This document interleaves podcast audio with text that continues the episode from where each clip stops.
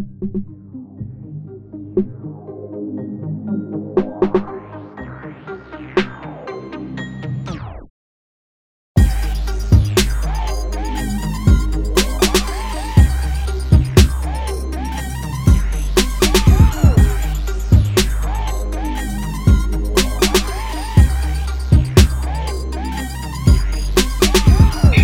are now tuned in to the Cosmic your number one source for accurate, relevant, and thought provoking astrological conversations in the podcast nation. The place where stars and minds align.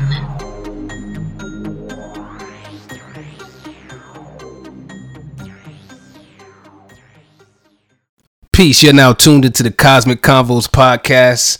I'm your humbled host, Heru, and we got the man of the hour, Brother Ra. How you doing? Well, brother, enjoying life, taking it a day at a time, and enjoying the times and days that we live in. My brother, how about yourself? Man, same here. Same here, man. Like grateful for every breath, you know, I take and, you know, get a get an opportunity to to wake up, man, and take another another good stab at this thing, you know, and whatnot. Indeed. But uh before we get too far, man, I wanna remind everybody that this episode is brought to you by Push It Forward Media Group, Calipusha Astrology, and our good patrons over on Patreon. Special shout out to all the patrons out there. Um, thank you for your continued support.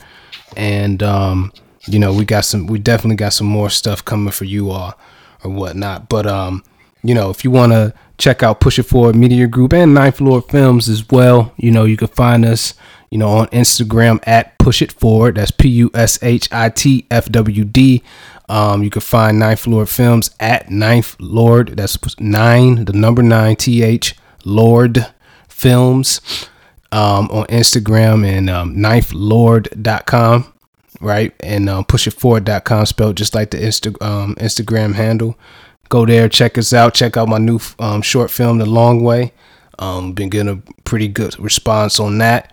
And uh, we got other things coming, got a bunch of other little content. And this podcast is on pushitforward.com as well. So you could definitely tune in. That's another location for you to um, check out this podcast.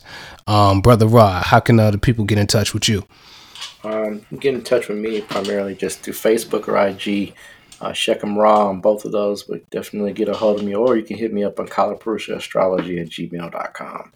Uh, either, either one of those would definitely get a hold of me.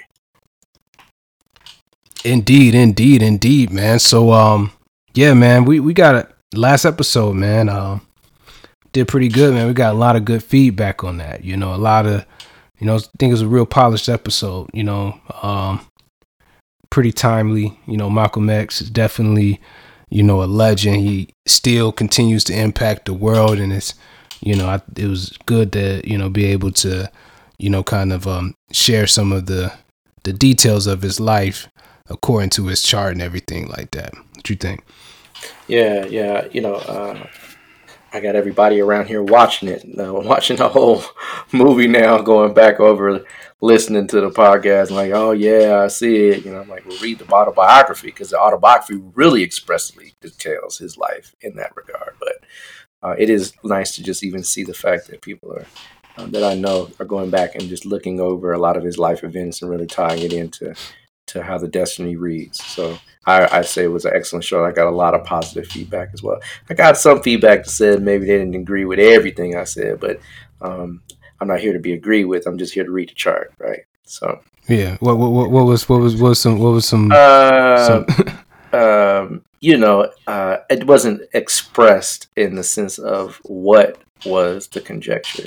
Uh, it was just expressed that there was not an eye to eye uh, perception of what was said, and I don't think it was necessarily maybe uh, what I said, maybe how I said. So, um, because the facts remain what I stated. In fact, and you know what? I'm glad you brought that up. I had a chance to watch the documentary. You did? Yeah. And bruh, everything in the chart made even more sense. That's what I told I you, man. Like, wow. Yeah. yeah. Yeah. That's heavy. It was heavy.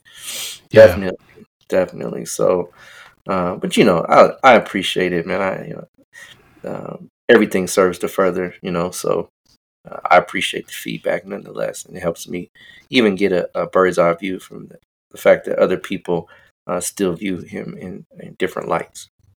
But um, you know, nonetheless, still was a great episode, right? And this one will definitely win, definitely go down as one as well.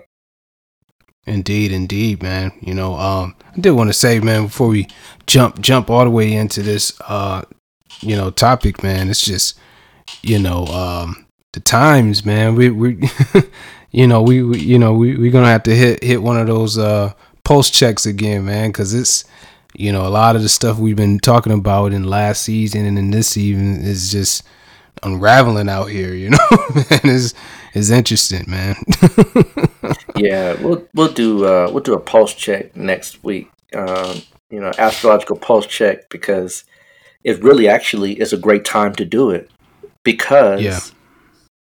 in fact today is you know hmm that's all right it still counts because we're gonna do one next week right we'll do it uh next week when it drops we'll do it we'll have a pulse check because the one thing that we do want to mention uh, here folks that you know mercury's gonna go retrograde here right tomorrow On thursday right tomorrow 10.05 a.m right uh, mm-hmm. uh, Mountain Standard Mountain Daylight Time, whatever respective time you're in. So it'll be 11:05 uh, Central Time, 12:05 Eastern, and what 8:05 9:05 uh, uh, California time, right?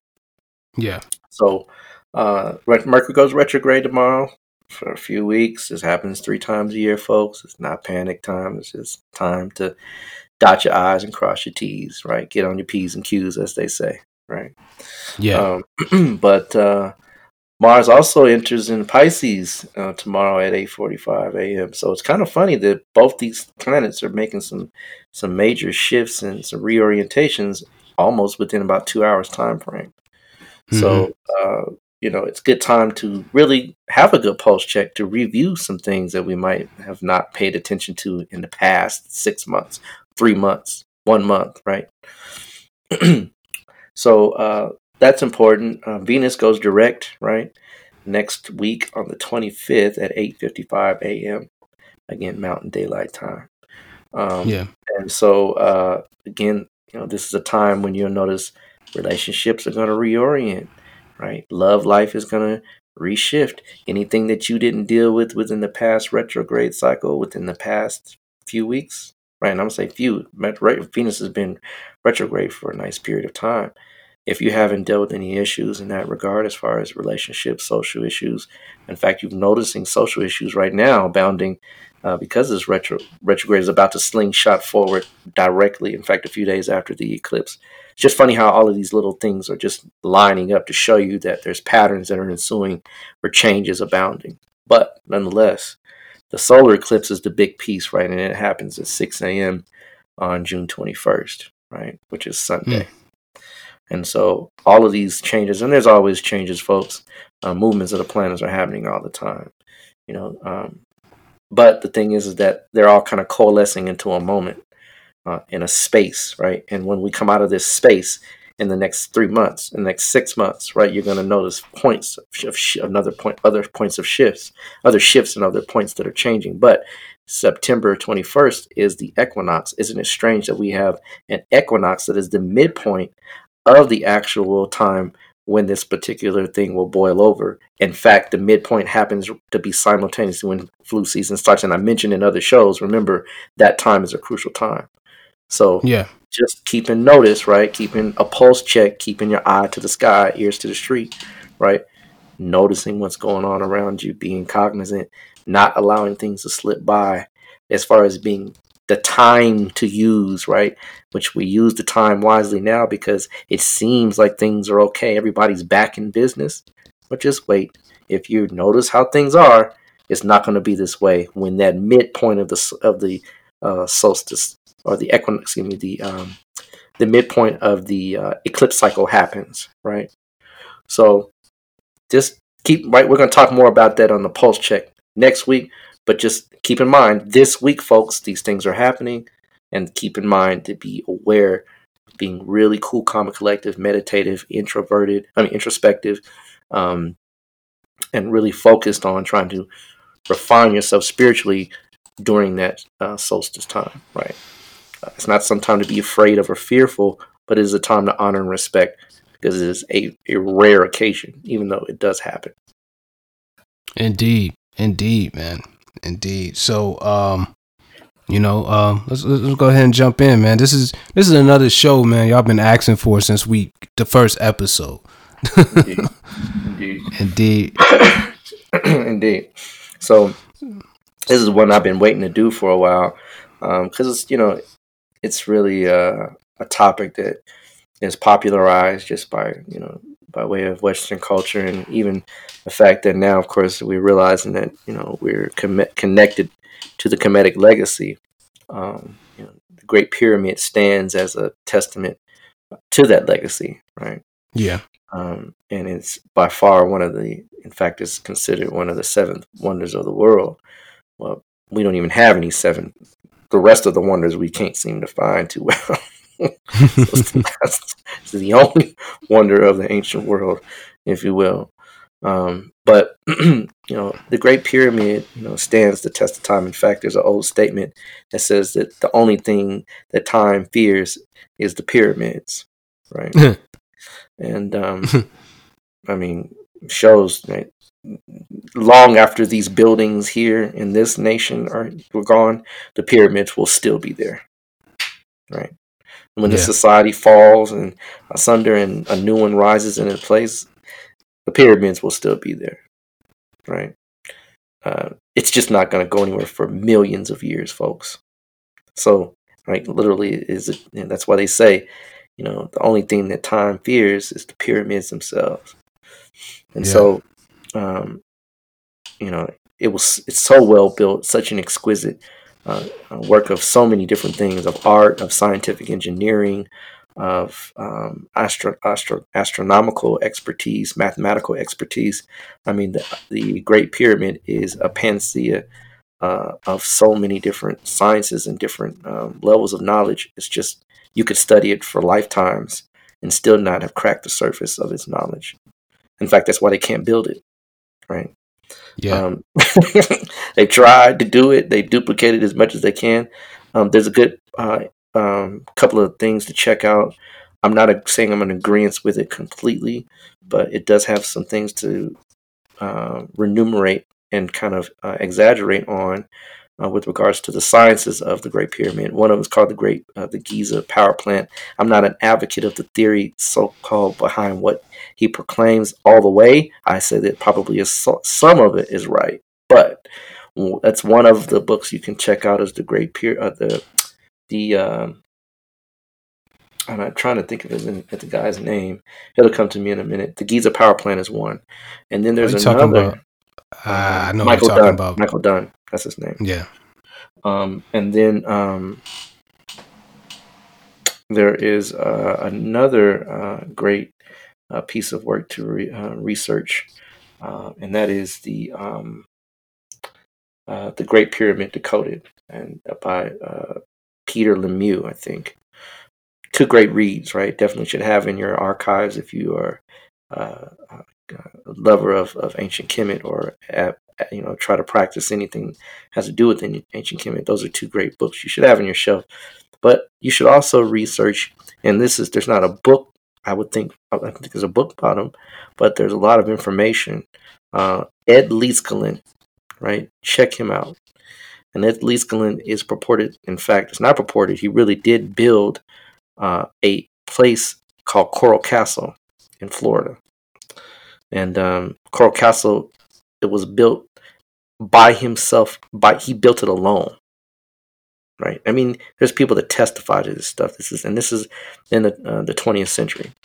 So check out Ed Leedskalnin. He claims to say, "I have the secret to how the ancient Egyptians built the pyramids." Right. And uh, I would have to say I would at least lend him some credit because I don't think many of us could lift five uh, a five ton stone by ourselves uh, in the middle of the night, and then for you know someone the next day to come in and see that's been placed there. I mean, you couldn't mm-hmm. even get you know a bunch of men to do that uh, with let alone with precision. So uh, check out Ed Leedskalnin, check out the Giza Power Plant, and definitely check out the uh, uh, Great Pyramid Decoded. Now, a lot of these books are westernized, European, you know, perspectives, but they do have some very important information, like the fact that the pyramid is like a, large crystal. In fact, this is proven that the uh, many of the blocks inside the pyramid uh, are made of con- of made of concrete that are made of sand shells, um, seashells. Um, yeah. and so, I mean, considering we knew how to make concrete, you know, five thousand years ago, I mean, yeah, tell shows the, the testament of the advancement and the technological uh, ability of the ancient Kemetians.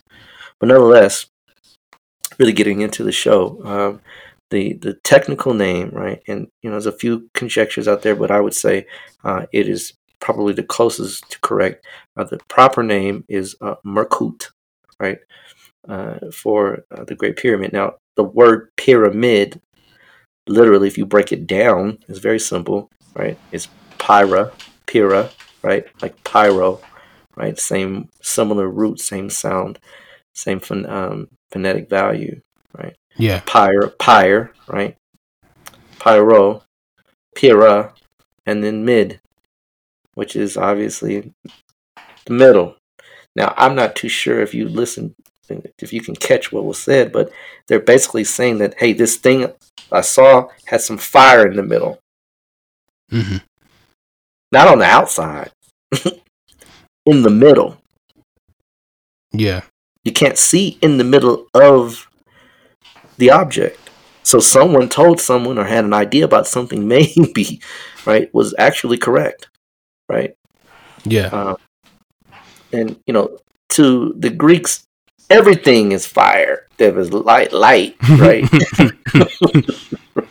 right? You see, light is fire, right? No matter what kind of light it is, because you haven't been told there's different kinds of light, right? Or fire is a type of light, or produces light, rather. so, yeah. you know, someone had maybe an idea of naming it correctly to some degree, right? Because um, the way it's structured and the way it's designed actually is there to harness light, right? Yeah. And right, myrrh, right? Most people don't know, like myrrh, right? The word myrrh in Kemet, right? Uh, we don't say love, right? If you hear the word Tameri, right? Right? That's one of the names of Kemet. Kemet has many names, right? Uh, Ta-Nehisi, right? But Tameri, right, is the beloved land, or beloved yeah. land, or the land that is beloved, or we love this land or we love where we're from. Like, you know, people, our, people are no different than who we are now, right? Everyone loves their hood, their, their, their where they're from, right? Everyone loves yeah. their team, right? It's the same thing. They yeah. love the land. They love the uh, the abundance of the land. They love the the smell of the land. I don't know if you if you're from wherever you're from. Like I'm from Denver, right? So when I grew up, I can smell when the seasons would come. Like literally, I can smell when spring would come, fall would come. I knew that it was the different smell in the air just from being there for so long. You can you know the differences in the seasons. If someone dropped me off, I can smell. Say, yep, not because of the heat, but because literally the land produces a different aura each each season. You know, each each change, right? So yeah. that connection to the land is crucial. And Tameri is they literally were saying that this is our loved land or our loved uh, place where we reside. And so Mary is the key word, right? And Mer is the root in Mary. Well, we said beloved, right? So Mer is love, right? It's the equivalent of what we would call the quote unquote word love. And remember, this is the Greek word we're using, which has about four different connotations other than what you would probably think is eros, right? Which is um, right? Uh, conjugal love, right? Yeah. so the word love, right, in the sense of what we're talking about, remember um, the the principle of uh, the mercurial principle, what we call Anpu, Apawat, Sebek, different names for the same thing, right? Eshu, Elegwa, right, opens doors and closes doors. So I'm not understanding that key word.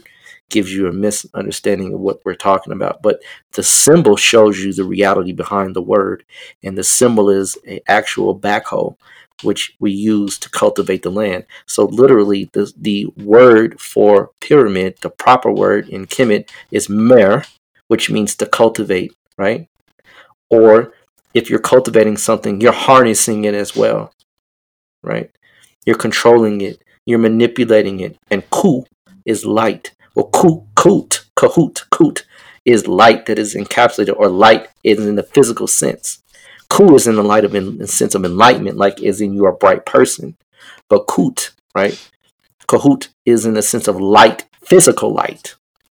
Right? That's how you know, because the T ending manifests as an essence or physicality of something, meaning almost as if it's tangible. Yeah.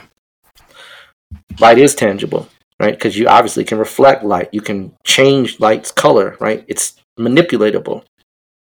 So mer is the cultivation or the harnessing of light. That's what the pyramid is. The name tells you, right? So we don't have to conjecture about all the other stuff. We know basically, right? It's a large machine that harnesses light. Now, what kind of light? We'll talk about that in a minute, right? But when people say, "What about the Giza power plant?" We built things to have multiple functions. We don't have to necessarily build something to do one thing. It can do multiple things at once, right? Yeah. So talking about the the, the, the Merkut, right, pyramid, right? Um, there's conjecture about when it's built, and I'm not going to get into when and how long, uh, the time frames, right? Um, some people say it was built, you know, before the dynastic rule, and that the dynastic rule reconditioned and reconstructed it to some degree. I would beg to differ, mm-hmm. right? Uh, I think it was built during when they said it was built.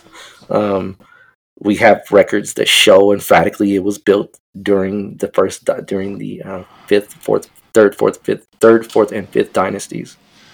Um, so that's no mystery, right? But yeah, the science of how it was built is the reason of how it was built is right, and literally, why doesn't it work today? We're going to talk about that, right? So, because it should work, right? If it's a machine, still be op should should be functioning, right? Yeah, it should. For all intents and purposes, should get some heat in the middle, right? Or fire in the middle, some kind of uh, exchange, or but you do, they just don't tell you, right? In fact, um, there is a uh, there's a lot of great reads out there. Um, I will come to my my uh, memory here in a second, but there are individuals that have attested that um, when you go inside the pyramid, you do feel a completely different shift of energy, right? When you hmm. go in, when you're inside the Merkut, you're not feeling the same energy on the inside that you feel on the outside, right? And remember, it's been, you know, and we'll talk about. Let's let's continue. So, nonetheless, um, the pyramid, Great Pyramid, has so many different uh, mathematical secrets inside of it. One of which being pi, right? One of which being um, the true alignment to um, alignment to true north, right? Within, I'm talking about the nth of the degree, right? Within the fraction of being aligned to true north, right?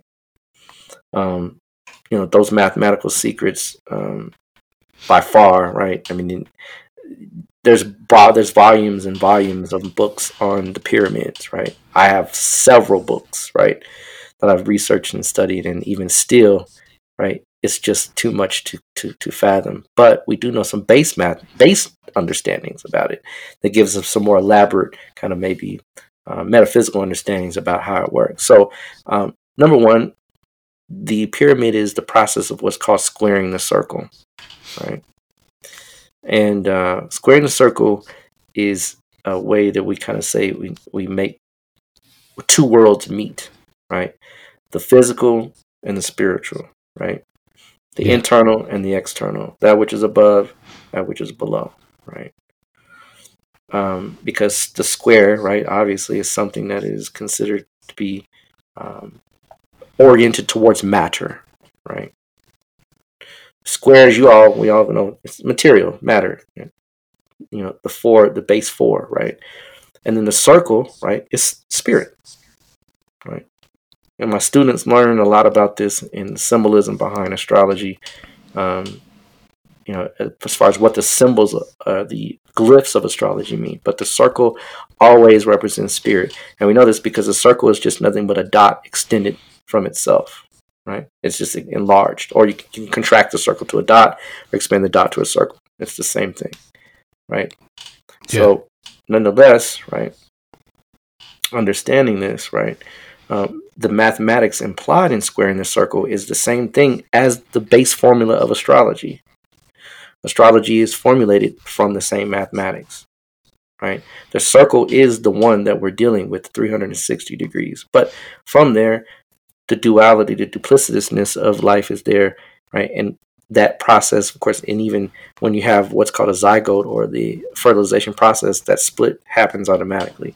And from there, life ensues. But, you know, inside the circle, squaring the circle, you have to start with dividing the circle. And the pyramid has some very unknown factors about it. Most people don't know. The pyramid's face is not flat. Most people think it's flat. It's not. It's actually concave, and there's a split in the middle. Yeah. Right. Yeah. So each split now we're talking about the duality principle within the pyramids because now you have the circle which is being squared so the one now has the two sides and it's it's not two sides but two within one side right so now we're talking about the duality principle that is inherent in the pyramid designed to show you perfect math the, the perfection of mathematics right now of course the pyramid itself the shape of it harnesses the number three as well because there's three obvious, right? It's a triangle, right, with four sides. So a triangle, three, and then four, right, which is the four elements. So the three is the three modalities of existence of, of matter gas, earth, gas, air, and water, or mind, body, and spirit, or let, uh, yin, yang, and then neutral, right? Threes, right? and mathematics and nature reveals these things on multiple levels. The four elements obviously would be just that the four it's four elements, right? For fire, earth, air, and water. Right? And then the quintessential, right, is that the fifth, which is the undergirding side, right, has mastery control of the other four. Right. So, and to understand that, right, the way they shaped it and the way they placed it is very specific because it's, we're going to talk about why it aligns with certain star positions, right? So, in essence, right, that pyramid has all numbers almost contained within it from one to five, if that makes sense. Yeah. Right. Yeah all the way up, and then five doubled on itself is ten, and actually it's a dodecahedron, or actually, well, not dodecahedron, but it looks like a diamond because there's things underneath it as well, right? That you don't see, right? The way this is structured.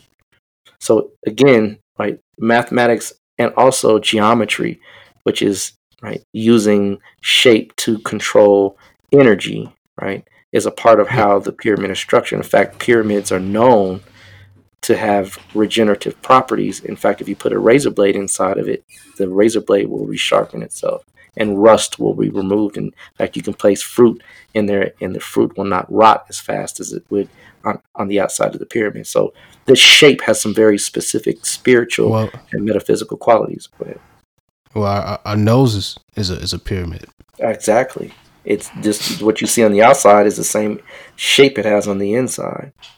Mm-hmm. Right right? So I mean, math, you know, sh- you know, geometry, you know, sacred geometry is how our ancestors constructed everything, right?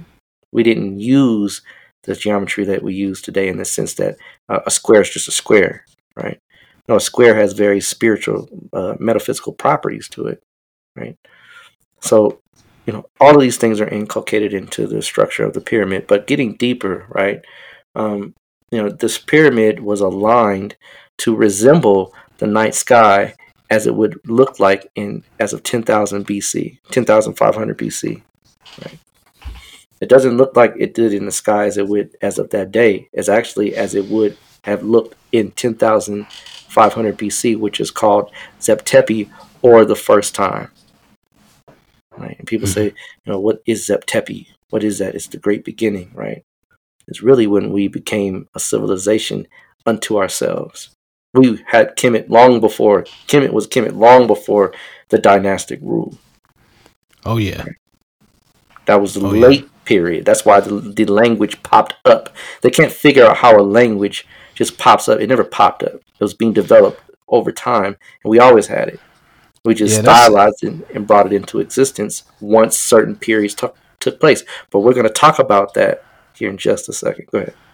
Yeah, that's a um that's that's a silly thing. I mean, that's how they present it to you in history. It's like, you know, da da da da boom, first dynasty or we we seen some how do you go from just little clay pots to pyramids? It, doesn't make any Right. sense. Yeah. no aliens. It was aliens. Yeah. Yeah, Yeah. right. Well, they ain't built one yet. They came back and built one. Tell you something there, right? But anyway, and even if it was, you probably noticed somebody was on the scene like we not helping. you gotta feel this one on your own if it is real. But no, we obviously we built those pyramids, and without a doubt, because there's many records that attest to the fact that we did. Um, but nonetheless, getting deeper into it, right? So that's Zeptepi that first time, right, is very specific in the night sky because it was aligned to a time when um, Leo was in a very prominent position in the night sky. In fact, Leo was in a position in in opposition to where uh, the, the Sphinx or the Heramakhet, right, sits now, right? The, where the Heramakhet sits opposite to it, rising 10,500 BC, would have been the constellation Leo Mhm. and the, the night sky matches what's on the ground in the temple complex in in the, at, at the Great Pyramid. Tells you something that that time was a very specific, important time, right? Yeah. Um, Our kings list goes back far longer than what they and they promote and teach you, right? In uh, for the most part in the Western world, uh, our kings list goes back thousands of years, and they say so does the Sumerians. Now, not to say that they're right, right or wrong, but I'm gonna tell you something about the Sumerian timeline and the kings list. Those are astronomical figures. If you don't believe me, go check it out for yourself. Right? There's no king that list literally ruled for 4,320 years, but there is 403, 4,320 years. That's a mathematical or astronomical number. Right? So, nonetheless, right? Neither here nor there. Uh, our king's list is pretty extensive, right? And so, um, and not to say our king's list could have some of those secrets embedded in it as well, but I haven't noticed the repetition of numbers in the pattern of astronomical data, not in our king's list. So, Yeah. um, nonetheless, right? That fir- that first time that Zeptepi, right, is when our civilization, we could say, had a very prominent beginning, or uh, when we realized that this is the area and the land and the, the the place where you know we were going to literally become um, a nation, right? And so that first time, that Leo energy, which the the par- the Heramakhet or the Sphinx, right, uh, represents, right, that mastery of man's mind over his animal nature. Yeah. And so, uh, cultivation, right, of crops begins at this time in mass, right? Uh, this is what begins the study of science, right? Um, we're not coming, you know, man starts practical and becomes spiritual. He doesn't start spiritual and become practical Yeah. what doesn't go that way. But when we become practical enough to spend time to contemplate the placements of the stars, mathematical equations, the fundamental nature of shapes and sounds and sizes and colors and plants and all the things that go along with creating a flourishing, uh, uh, thriving and flourishing civilization has to be done when you have time. And Yeah. agriculture is the only means that can that be done. When you're hunting and gathering, not gonna happen. too busy. No. Right. That's why. That's why. That's that's why our our uh, our, our buddies over here um, always stealing. right. Because they still hunting and gathering. right. So you know, it's, it's, the, the civilization for you to create in order to create a civilization, you have to have agriculture, right? And they talk about Asar being linked to the Zep right? So, getting deeper in, right? Fast forwarding, right? About 8,000 years, right? Um, to when the times when the pyramids were being constructed, uh, we aligned them to very specific stars. Now, here's the thing, folks. Our, in our language, our language, remember, we just mentioned that Eshu Ilegwa, Rasebek Anpu whichever you choose to call him, right? Uh, the trickster, what have you, right? The language denotes the understanding of the thing that you're studying, right? So we don't call stars stars in Kemet, right? The proper name for them was Sabah. And Sabah, right?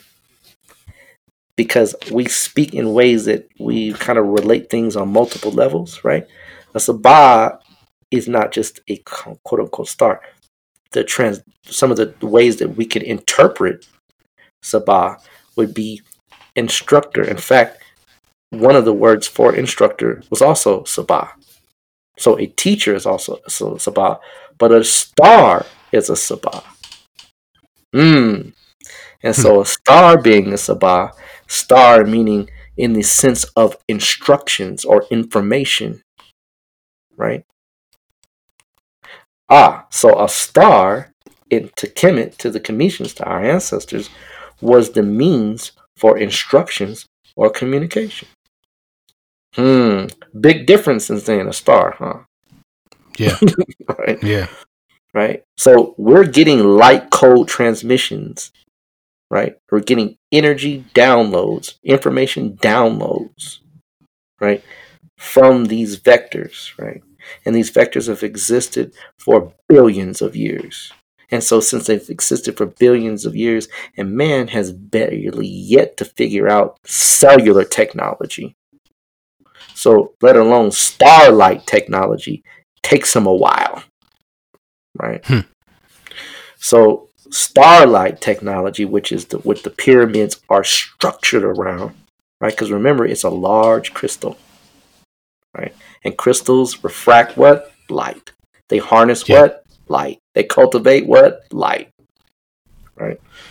So, every temple in Kemet every temple in Kemet, and I repeat for the third time, every temple in Kemet was aligned to a Sabah or a star. Every temple, not just the great pyramids of the Menkaure, the Great Pyramid, every temple. Yeah. So and I'm sorry, folks. I'm not here to beat up on. I, am just here to clear the air and make sure everything has a fair and even playing field. That's all we really want, right? It's strange, right? How, and in fact, I'm going to read you the folks something, the people something, and I rarely do read, right, on the show, but I thought it would be pertinent for us to kind of listen to a quote today. This is out of a book called The Orion Mystery, right? Unlocking the Secrets of the Pyramids, right? And on page uh, 182, right, we'll read, right, it's the third paragraph down. It says, It has been common sport to pit the ancient Egyptian against the, against the philosophical genius of the Greeks. Egyptian sages are said to have been but poor relatives to Solon, Pythagoras, Socrates, Plato, and Aristotle. As for the sciences of mathematics and astronomy, experts such as Parker and Neubauer and trust me, folks, I'm interjecting. They're very racist, right? Parker and hmm. Neubauer, right, felt that the mathematics was rudimentary, calcu- was rudimentary calculations children of ten could cal- tackle, and The astronomy, simply quaint observation of the stars to interpret superstitious beliefs and the doings of the gods. Whatever hmm. skills the Egyptians might have possessed, say these say these experts, their astronomy was less developed than that of that of the Babylonian and of the Greeks. Yet such views are at odds with what the ancient Greeks said of the Egyptian sages they made contact with in the early part of the first millennium before the Common Era. Here's what they say most ancient Greek and Roman authors believed emphatically that Pythagoras, Plato, and even Homer received their philosophy from the ancient Egyptians. Sidebar, read Stolen Legacy by George G.M. James. Uh, yeah, maybe he didn't read that, but we did. right? And it by yeah. far concludes that yes, the Greeks were subservient to the to the Kemetians by way of knowledge, right? Yeah. So to continue, Diodorus, first century BC, tells us the most educated of Greeks have an ambition to visit Egypt to study the laws and principles of a, ro- of a most remarkable nature. Although this country was closed to strangers, and I repeat, it says it was closed to strangers, those among the ancients known to have visited Egypt, Orpheus, Homer, Pythagoras, and Solon. The great Strabo, 640 BC to, 8 to 25 AD, had this to say The Egyptian priests are supreme in the science of the sky. Mysterious and reluctant to communicate. I'll repeat, what did he say? Mysterious and reluctant to communicate. They yeah. eventually led themselves to be persuaded, after much soliciting, to impart some of their precepts, although they concealed the greater part. They revealed to the Greeks the secrets of the full year, whom the latter ignored with as many other things. Hmm. Hmm. so that shows, right, by far, right, that the people that were supposed to be the erudite ones of the day were learning their knowledge from those that were closed lipped. And they did not disclose information freely, especially to those that were uninitiated. Yeah. So, I mean, you right? see this. You see it. You, you, I mean, we have a, a more a recent example of this with the uh, Dogons. Exactly. Where I mean, you know, he he pried pried for years for years. Exactly. exactly. And they finally gave him a little something. Exactly. so again, right? Considering, right? All of these things, right? When it comes to the fact that our ancestors were by far the progenitors of this knowledge. Right? Yeah. By far. Because I couldn't find any temples in Babylon or Sumer that were aligned with any Sabah or stars. Not one. Right? Yeah. Not one. You would think one. They had observatories, don't get me wrong. Not systems where this whole temple was there to observe Alpha Draconis, right?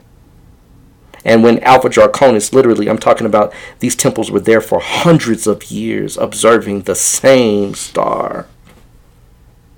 So that's how long we studied and took note of these things on a re- on a basis from the simple fact of you walking in and out of a temple was an exchange of knowledge. Remember the fact that the the name of it of a sabah is sabah, meaning that you walking in and out of the transmission of knowledge even by the fact of entering the temple alone. Yeah right? So again, showing that the level of knowledge that our ancestors had was by far superior to anyone at that time.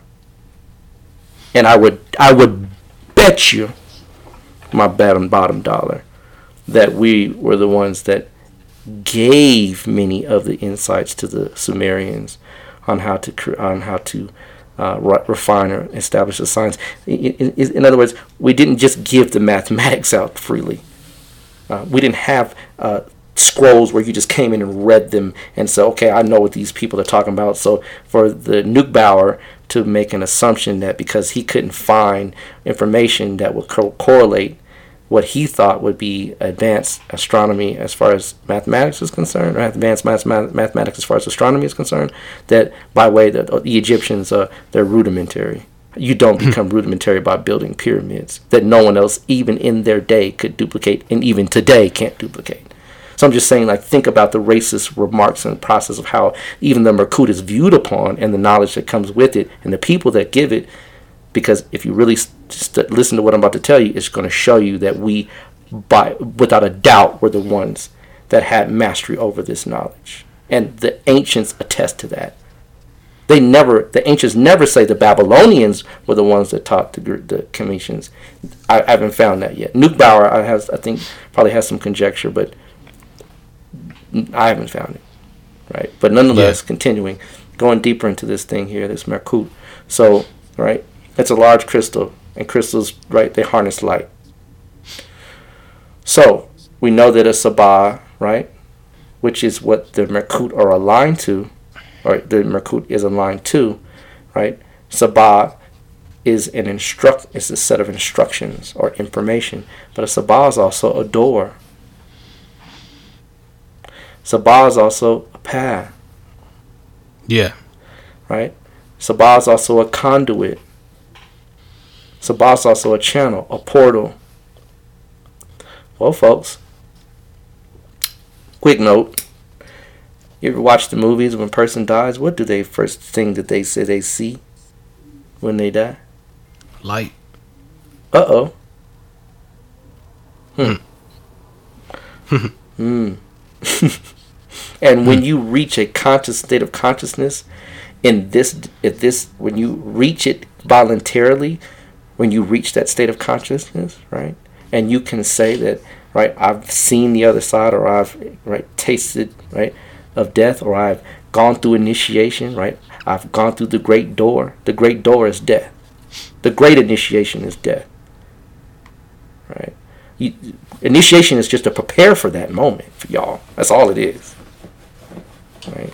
Because when your heart is judged on the scale, yeah, that's that's what you're preparing for. Right? That's what you're preparing for. So yeah. that's what the science was all about, right? Is literally becoming a divine being Right? And when you left, you left on vectors of what? Light. You come on vectors of light. When you're born, those vectors of light are called astrology. Mm. Right. Yeah. Yeah, I mean, we, we talked about it a few few few shows ago. Um, you know, I, I got to experience that. You know, when my daughter was born, it was just like, boom. You know what I mean? It hit the room. You felt yeah. it when yeah. when the breath when she took her first breath. You felt it. yeah. That's the cool. That's that yeah. light, right? That's that light that we bring. See, the cool is a resilient reflection of the ba. That's all it is. And the ba is a spark. Right? Mm-hmm. You can you can make the spark bigger, right, by becoming a divine being, right? But nonetheless, right, back to our Merkut right? So the pyramids, right, are aligned to star systems, right, as all of our temples were. In fact, just to go and research for yourself, the Temple Aset, the Temple of Aset uh, in Philae, right, in Kemet, was aligned to uh, the star Sirius, right, and that was in 700 BC uh, during uh, one of our, you know, when we weren't really in power. Um, yeah. But the proper name for Sirius is Sopedet, right, and this is a star right? That for all intents and purposes, when in fact it's the brightest star in the night sky. First of all, folks, it's the brightest, right? Um, but uh, Sirius, right, is uh, respected uh, from different cultures all around the world, um, not just Kemet, but Kemet, of course, uh, having a great respect and profound admiration for the star uh, Sopedet or Sirius. Um, they aligned it to one of the to one of the shafts in the Great Pyramid. In fact, uh, the Great Pyramid is aligned to four specific stars, right? Um, the uh, King's Chamber, which is ironically called the Sun Chamber, right? Not the mm-hmm. King's Chamber. Think about that for a minute. It's the Sun Chamber, right? I found that out. I'm like, wait a minute. Here we go. Right. It's the sun Yeah. chamber. And so the sun chamber is aligned to, right, uh, Alnitak, which is one of the three stars in Orion's belt, right? Or really, it's aligned to Orion's belt, right?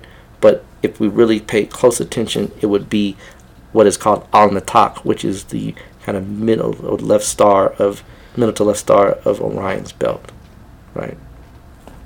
And so, um, the other side, the I believe the uh, southern side, if I'm correct, is aligned to um, uh, uh, the uh, Canis Minor, Canis Minor, and then the Queen's Chamber, which is truly called the chamber, the Moon Chamber, or the Chamber of the Moon, right, is aligned to Sirius, right, and Alpha Draconis, or uh, Draco, right? Well, the constellation Draco, but the star Thuban, right? And Thuban was the pole star in the time of uh, the Commission's effect. Uh, Thuban was the pole star from uh, 4500 to right around 2000 before Common Era, right? So we align those shafts to stars, right? Now, here's some funny things about the stars that they're aligned to. The Orion's Belt constellation, right? Orion is also known as Sa in Kemet, right?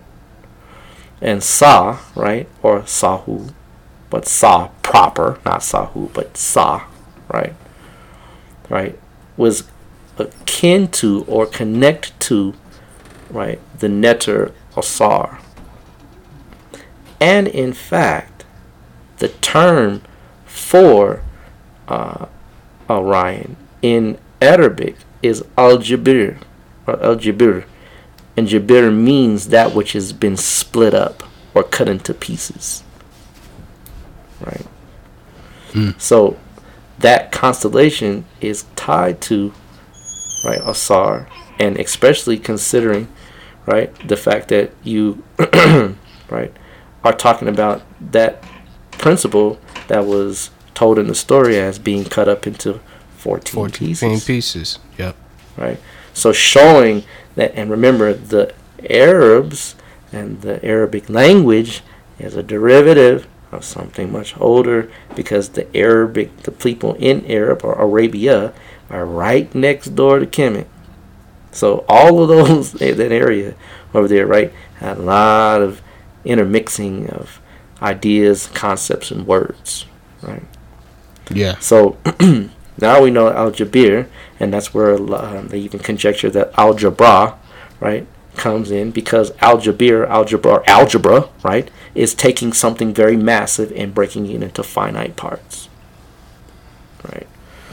So, right, getting deeper, right. the constellation, right, has some very um, um, astronomical or astrological imports. Um, it's tied to what is called Mrigashira in the nakshatra system in out of uh, J- uh, Jyotish or Vedic astrology. And Yeah. Mrigashira, uh, just like it's called Orion the Hunter, right? Well, Asar, right, is the one that actually went out and civilized or went out and searched and began to help man finally come to the great time, Zeptepi, of self realization and peace, harmony, agriculture, and so forth. Right? Yeah. In fact, they say that that's where kings go when they die. Hmm. Right? to become a star. Right? So, we know that Orion, right, Orion's belt, right, and Osar tied in to that particular shaft in the sun chamber. Right? And so remember, light is instruction. So remember, when you pass, you see light. Right? When you become initiated and you reach a certain level of consciousness, you see light internally. you begin to what? Have a what? Aura. Light comes yeah. around you. Right? So light, in fact, astrology in India is called the science of light. So these light vectors entering into a crystallized matrix by way of a sarcophagi or sarcophagus li- sitting there. And that sarcophagus is made of granite, which resonates. And there's a whole system by way when that light enters in, right, and refracts in certain ways and doesn't. Remember, it's pitch black in there. It's pitch black. So when that light hits, you think it's pitch black when it's working. and let me sidebar this. The pyramid has been the, the, the things that make it work has been they've been taken out. right? In in when you become an initiate, right? Initiate, uh, you are taught to render magical tools useless once they have no purpose. Right? Well, this is a magical tool that was used by the priest class and the initiates to gain higher levels of consciousness and to travel and gain instruction on vectors of light. That's what it was. Right?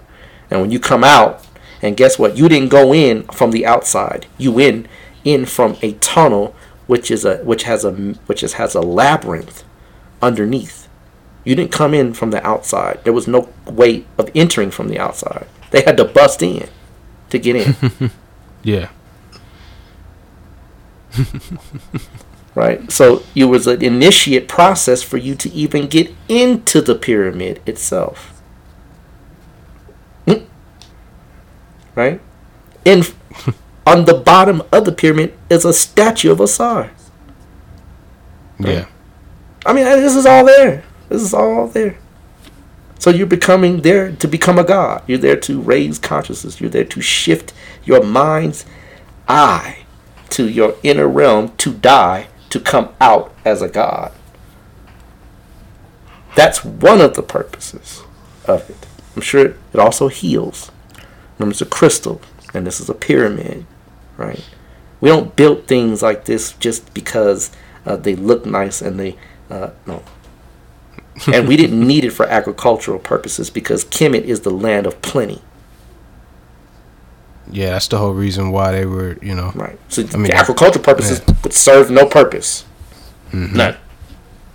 So now we know food is not a problem, right? What is it? Well, we we were showing you, right? In essence, what it is, right? And there's multiple things that it is. It's not just one thing, but you can count on this because there's no reason why you would have a sarcophagus, sarcophagus in the sun chamber with those specific vectors of light hitting, and not only that, the the and the moon chamber is also called the regeneration chamber. Also, I want you to know that, right? Think of remember the sun chamber was probably for the process of literally raising consciousness, and the moon chamber was probably there for sustaining consciousness or to regenerate or to become healthy. Yeah, right? yeah. So those uh, now the other vector for uh, the king's or the sun chamber is uh, the uh, Canis minor, right? The, the the small bear, small small dog. And I haven't done too much studies on that star yet. Uh, I've I've got to do some more research just to kind of find out what the vectors are coming from that. But I'll tell you this much: uh, I would bet your bottom dollar has something to do with opening and closing that portal as far as the way right? As far as that specific star and the energies that come through it, I would bet your bottom dollar that was probably like the key access point because remember in the pyramid there's false doors. Yeah. Right? yeah. Right. So again, right, and when you understand Anpu, Apawat, opening and closing the way, in fact, you know, there's a whole conjecture about one of the robots that they use, which is called Apawat, to further investigate inside the pyramids. And they didn't quite say, I bet you, what they found, but nonetheless, as a whole another right? The conversation, but keeping uh, in in tune, right? So the lower, right, um, pyramid, uh, the lower, excuse me, the moon chamber, right, was connected to uh, right, and so it was connected to the star Sirius. Now, look, There's a lot of knowledge out there about Sirius, y'all. Lots of knowledge. I mean, the Dogon still to this day, right, can still track. I mean, they still track it, you know, and and and considering, right, um, right, and um, you know, I'm sorry. Before I forget this, let me make sure I make sure this is correct. So, Alpha Draconis is connected to the King's Chamber or the Sun Chamber. I'm sorry. I just make sure I want to make sure I get this right. So this, so the Alpha Draconis, which is the pole star, at the time when we were in power, um, that vector was was important as far as that spiritual energy coming down from being what they call the imper- they call they're called the imperishable ones, right? The pole stars. And so at that time, that energy of being stabilized, being focused, being connected to the to the source, right, being moved is like Osar, comes through that vector of Alpha Draconis. In fact, the the Draconis um, uh, uh, uh, the, uh, constellation is massive. It's a huge snake, right? Hmm. And so um, that energy coming from that pole star through that constellation literally uh, gives them. I don't want to say dragon-like energy, but I mean it is the energy that will sustain you for, you know, for an eternity to make you conscious of being conscious, right, in the inner planes. In fact, most spiritual work when you become a master is done in the inner planes, right? Yeah. So now, alone knowing that a Sepedet or a Sirius is tied to the Queen's chamber, and so is uh, uh, Canis Minor, right? Uh, that lower, ch- I don't say lower chamber or less chamber, but the Queen's chamber is used for regenerative purposes. And here's the thing Sirius is connected to Aset, right? Mm-hmm. Or Isis, right? And she is the mother of all the living, right? Now, remember we said that sabahs are instructions, right? Or stars are instructors, right? Now, if you ever get a chance, folks, and there's a lot of books you'll get from me to read, there's a book called The Dawn of Astronomy, a study of temple worship and mythology of ancient Egyptians by J. Norman Lockyer. Get that book, right? In that book, he explains without a doubt and goes through all of the temples that were aligned to stars. Right? But in the book, I believe on page, I want to say 228, uh, in that book, he shows, right, what's called the annual, it's, on, it's kind of like uh, the, the measurement of the, of the uh, rise and fall of the Nile, right? Yeah. And so Sepedet uh, or Sirius is so important in that uh, it would time the inundation of the flood of the Nile, the inundation of the Nile.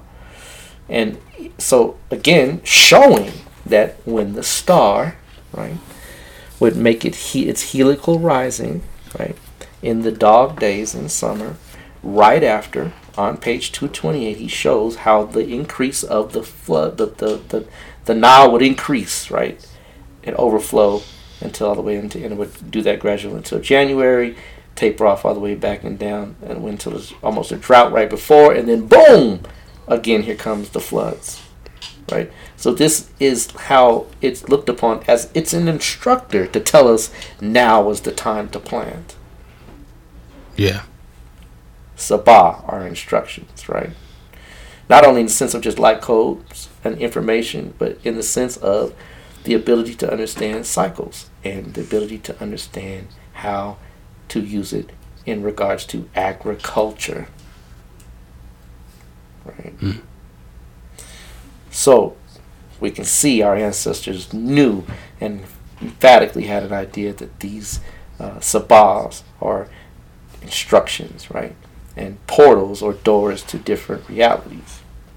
Right? Yeah. Because if that Nile didn't rise, you best believe is a different reality for the next year. right. Right. So considering, right, just understanding the import, the imports and implications of this is deep, right? Because now we're knowing that this whole machine is a God machine. It's a divine maker. It's there to make you stronger, more powerful. It's there to regenerate you, amongst other things, right? And yet it could still be a power plant. The kind of power plant that doesn't use the technology that it has now. because we did have electricity, folks, back then too. Don't believe the hype. In fact, there's a book called "The African Origins of Electromagnetism." You should read it. Yeah. Uh, as Yeah. an engineer, I know you probably have that book, right? Um, I think I lent it to somebody a long time ago. long man. Time ago. Yeah, it's been all around for years, but still a great Yeah. book to read, right? Um, Mhm. but you know, Sirius, you know, shows you know the the, the power of inundation of life, uh, the floods, renewal, growth, fecundity, right? So that energy, that vector, and of course it's a binary star system, and then the whole star conjecture of what it is, and maybe uh, there's life there. And all- that's a whole thing about Sirius, right? But we know that it is the brightest star in the night sky, and right that the light that comes from it was sh- was channeled into that chamber right and if your subtle body right your chi body right is able to absorb that and then transmit it into the physical body yeah that's that's pretty it's pretty dope Oh yeah. pretty dope. but nonetheless, you know, um, you know, showing that you know, this this is it's, it's, it's, it's a spirit maker. It, it is there designed to elevate your consciousness and to take those that are initiates right to the next level, and that is worth building something like that, because those initiates then were the people that literally and this is I'm talking about this is in the early dynasties the early dynasties second thir- third fourth dynasty when we were in full power. So these were the height this is the baddest dudes in Kemet. I mean these were the guys that literally were the spiritual stormtroopers. These were the priests of the of the temple of Ra. Right? Yeah. And Yeah. if you understand the Temple of Ra, you don't even get into the Temple of Ra until you're a spiritual stormtrooper because you got to handle heavy duty energies. Oh yeah. See, the Temple of Osiris for those that are doing the long path. The Temple of Ra is the mm-hmm. short path. That's Mess around, hurt somebody, Right. hurt yourself. Those that are, con- and, and, and it makes perfect sense because those in the Temple of the short path, wouldn't you want a shorter path?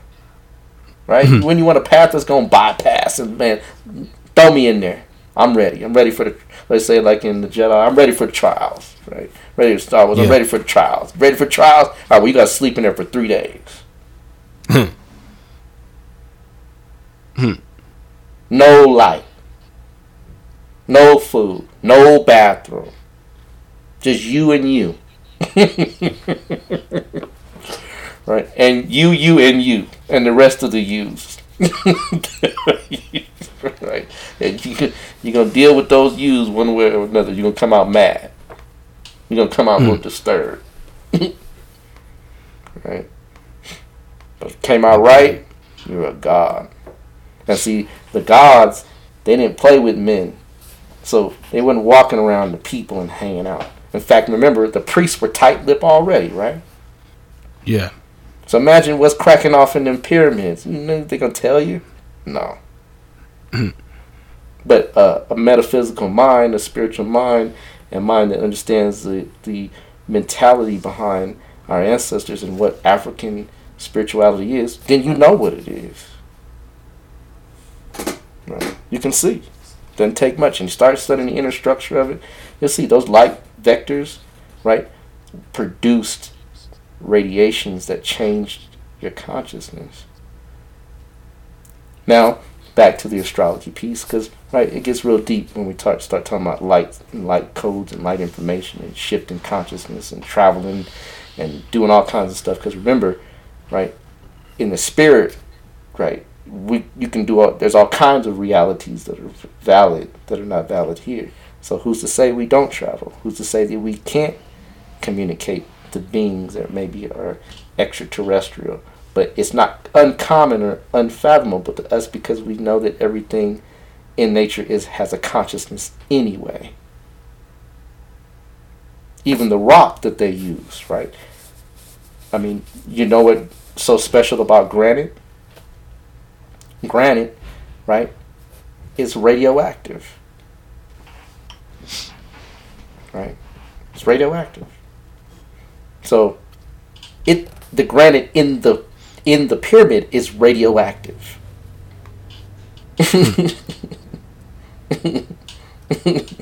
right, and then you place that with limestone, right, which is an insulator, and limestone, right, is made in water, right, and water, right, limestone, and where is granite made out of? Fire. So you have water and fire, the vibrations of those things inherent in the rock, and that water and fire creates an oscillation, which creates a pattern of vibration in the thing. That's why when you're inside of it and it ain't even on, you feel it. Hmm. It says it's a what? Mid. Mid. I mean, you see what I mean? This this it's, it's spit. It, if you really meditate on it and go deep in understanding what was desi- what it was designed for, you know what it's for. Right? Yeah. Right. But the uninitiated, you know, oh, it's a granary. they had grains underneath, and because the pyramid saves grains, and you know, Man, that's Right. Nick- that's a that's a Oh, oh, oh. Uh, la- a labo- uh, expensive um, silo, fancy no, silo. it's a tombstone. it's a tombstone. Yeah, they buried the dead there. Not one body's been found. Not one. and we know we found the body of the man who built it. he wasn't nowhere near it. yeah, man. You see what I'm saying? It's interesting. y- you know, just, just little things to think about. But nonetheless, we'll leave it at that, right? I think we've had a decent show so far today, right? Indeed. Uh, we can go much deeper, folks, uh, and and not even scratch the surface. Right? We hadn't even talked about the Ben Ben stone. Right? We haven't talked about the inscriptions on the Ben Ben stone. Right?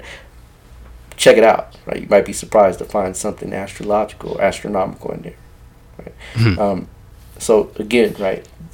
Our ancestors, right? And, and and here's the thing: when you did see it, you knew something about it was special because it radiated. Right? Imagine walking up to something pure white. I'm talking about pure white in the comparison of the surrounding area with a diet with a with a with a with a gold tip. Come on, you think marble floors look good? What? I mean, And to be next to it when it's on? Oh no. You'd be like, yeah, that thing's vibrating something. And that's why the priest class were viewed upon like gods because of the knowledge that we contain in order to create something of, of that nature.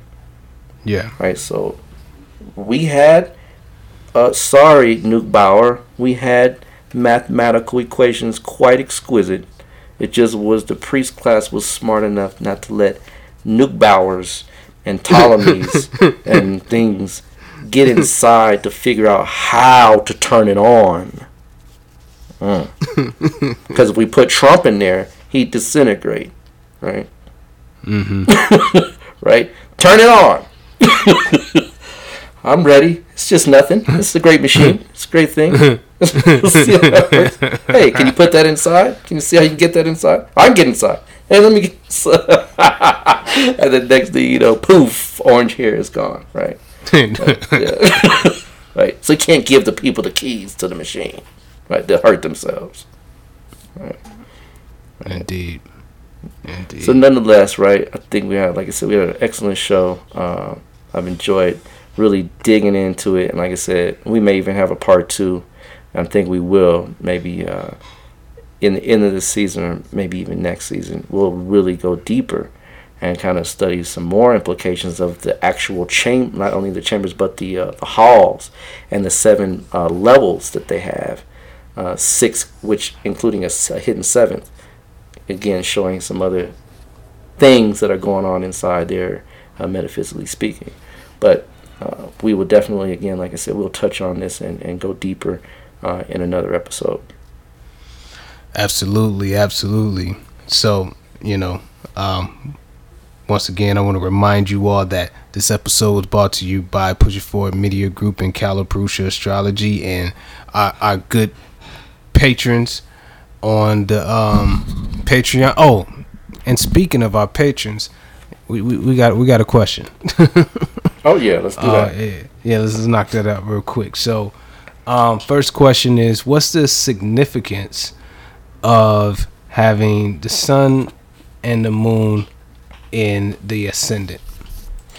Hmm. well, uh, you know that's a that's a it's kind of of, of a uh, question that is kind of a, similar to a reading, if you will. Yeah. And um, I don't typically do those just because it's not fair, right, uh, to the individual that you're looking at. It's not fair to the science. It's not fair to yourself because you get shortchanged by trying to kind of coalesce uh, generalities. But let's just say for the sun and moon, right? We won't say mm-hmm. what the implications of it is. Uh, implication of being in the ascendant is, and reason is is because the sun and moon are planets that rule one particular house and one particular sign, and because of the uh, importance of that in a chart, uh, we have to know the ascendant and other placements that really would give us keynotes of what that really means because it's not all the same for everybody. But yeah. for the sun and moon to be conjunct uh, is what we consider what is called a new moon, right? Yeah. Uh, and a new moon in astrology is a time uh, where obviously one uh, we're about to have a new moon on the 21st when it is conjunct Rahu, which is what we call an eclipse. So you're talking about um, something that produces eclipses, right? So uh, the moon and sun typically being in the same house, same sign, within a good amount of degrees together, shows someone that is very determined and self confident. In fact, to the point they don't like anyone to give any type of external input or interjection to their um, um, endeavors right? They're very self sufficient. The mind being the moon, sun being soul, being in the same house. Uh, it does limit the breadth, right, of an individual many times for the expansion uh, kind of um, range of actions in consciousness. So they become localized and very much uh, monopolar in regards to their actions, right? So um, they become focused, very, very can be very focused, very, very, very concentrated in certain things. Um, but again, that can be very positive if you're doing something that is tangible and has um, closed knit circuits, closed systems, right? Uh, it's not an open system, but when you're talking about life, uh, this can be challenging.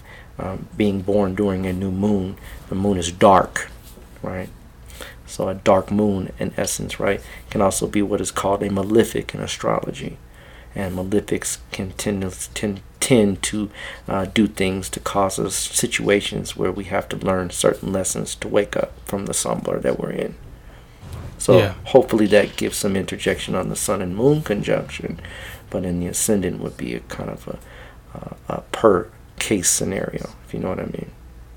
Indeed, indeed, indeed. All right.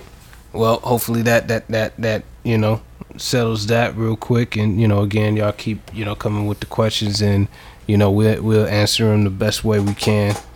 Um, and again, you know if um, you're um, looking to get consultations, you know um, definitely reach out to Brother Ra on his mm-hmm. uh, you know various um, methods of communication.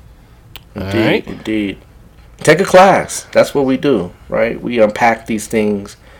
I can tell you that the students that are in my class are having a good time, right? Enjoying learning the science, the fundamentals of Jyotish. So, if this is something you want to learn, you want to know, you want to explore, uh, folks, come to the class, right? Uh, there's going to be another class starting very, very soon. It will be on Sundays. The one current one is on Saturdays.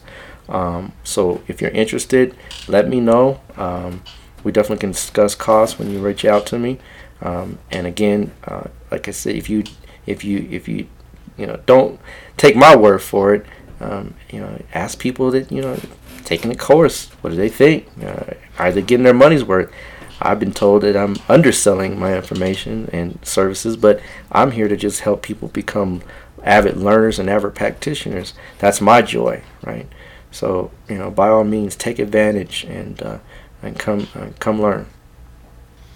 Indeed, indeed. So with that being said, thank you all for tuning in. We'll be back here um, next week with another great show. Um, you know, want everybody make sure you stay safe out there. Um, you know, just be mindful of the climate, so keep your your eyes open and everything like that. And um, you know, reach out to us, follow us on um, at Cosmic Convos on Instagram, and you know, um, hit up that Patreon. You know, um, DM us, email us, and um, you know, we'll we'll we'll do our best to uh, you know take care of you. All right. So, you know, that being said, we out. Peace. Peace.